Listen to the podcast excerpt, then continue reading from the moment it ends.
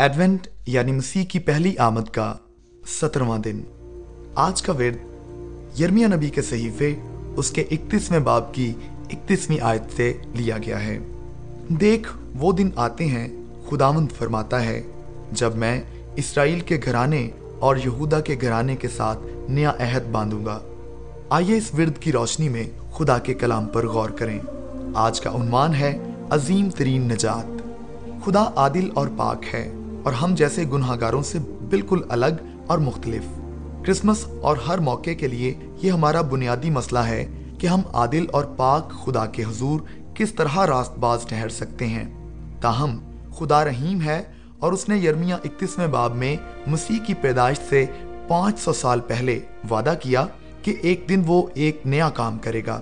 وہ تمام عکسوں کی جگہ مسیح کی حقیقت ظاہر کرے گا۔ وہ بڑی قدرت سے ہماری زندگیوں میں کام کرے گا اور اپنی مرضی ہمارے دلوں پر لکھے گا، تاکہ ہم بیرونی دباؤ سے نہیں، بلکہ دل سے اس سے محبت رکھ سکیں، اس پر بھروسہ کر سکیں اور اس کی پیروی کر سکیں۔ اگر خدا ہمیں لطف اندوز ہونے کے لیے اس کائنات کی سب سے بڑی حقیقت عطا کرے اور پھر ہمیں اس حقیقت کو اس طرح جاننے کی تحریک دے کہ ہم پوری آزادی کے ساتھ اس سے حض اٹھائیں اور اس سے بھرپور خوشی پائیں تو یہ ایک عظیم ترین نجات ہوگی، جس کے بارے میں کبھی کوئی سوچ سکے گا۔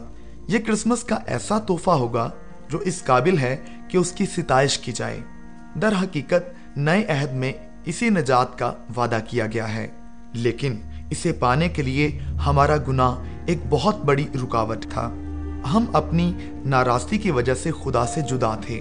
ایک عادل اور راست خدا، کس طرح ہم گناہ گاروں کے ساتھ اس قدر مہربانی سے پیش آ سکتا ہے کہ ہمیں بھرپور خوشی کے ساتھ لطف اندوز ہونے کے لیے اس کائنات کی عظیم ترین حقیقت یعنی اپنا بیٹا عطا کرے۔ اس سوال کا جواب یہ ہے کہ خدا نے ہمارے گناہ اپنے بیٹے پر ڈال دیے اور اپنے انصاف کے تقاضے پورے کیے تاکہ وہ عادل اور پاک بھی رہے اور ہم پر رحم بھی کر سکے۔ عبرانیوں کے نام لکھے گئے خط اس کے نویں باپ کی اٹھائیسویں آیت میں لکھا ہے کہ مسیح ایک بار بہت لوگوں کے گناہ اٹھانے کے لیے قربان ہوا۔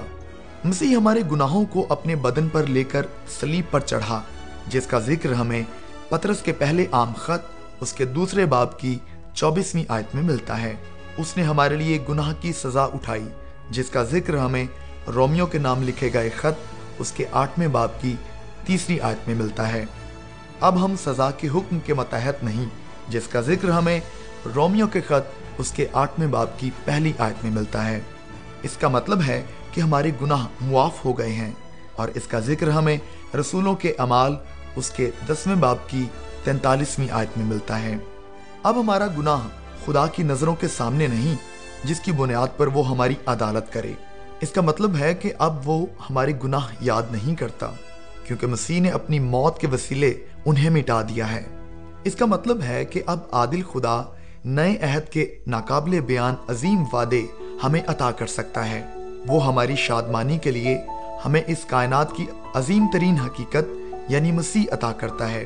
وہ اپنی مرضی ہمارے دلوں پر تحریر کرتا ہے تاکہ ہم پورے دل سے مسیح سے محبت رکھ سکیں، اس پر بھروسہ کر سکیں اور اس کے پیچھے پیچھے چل سکیں اور یہ سب پوری آزادی اور خوشی کے ساتھ کریں۔ آمین۔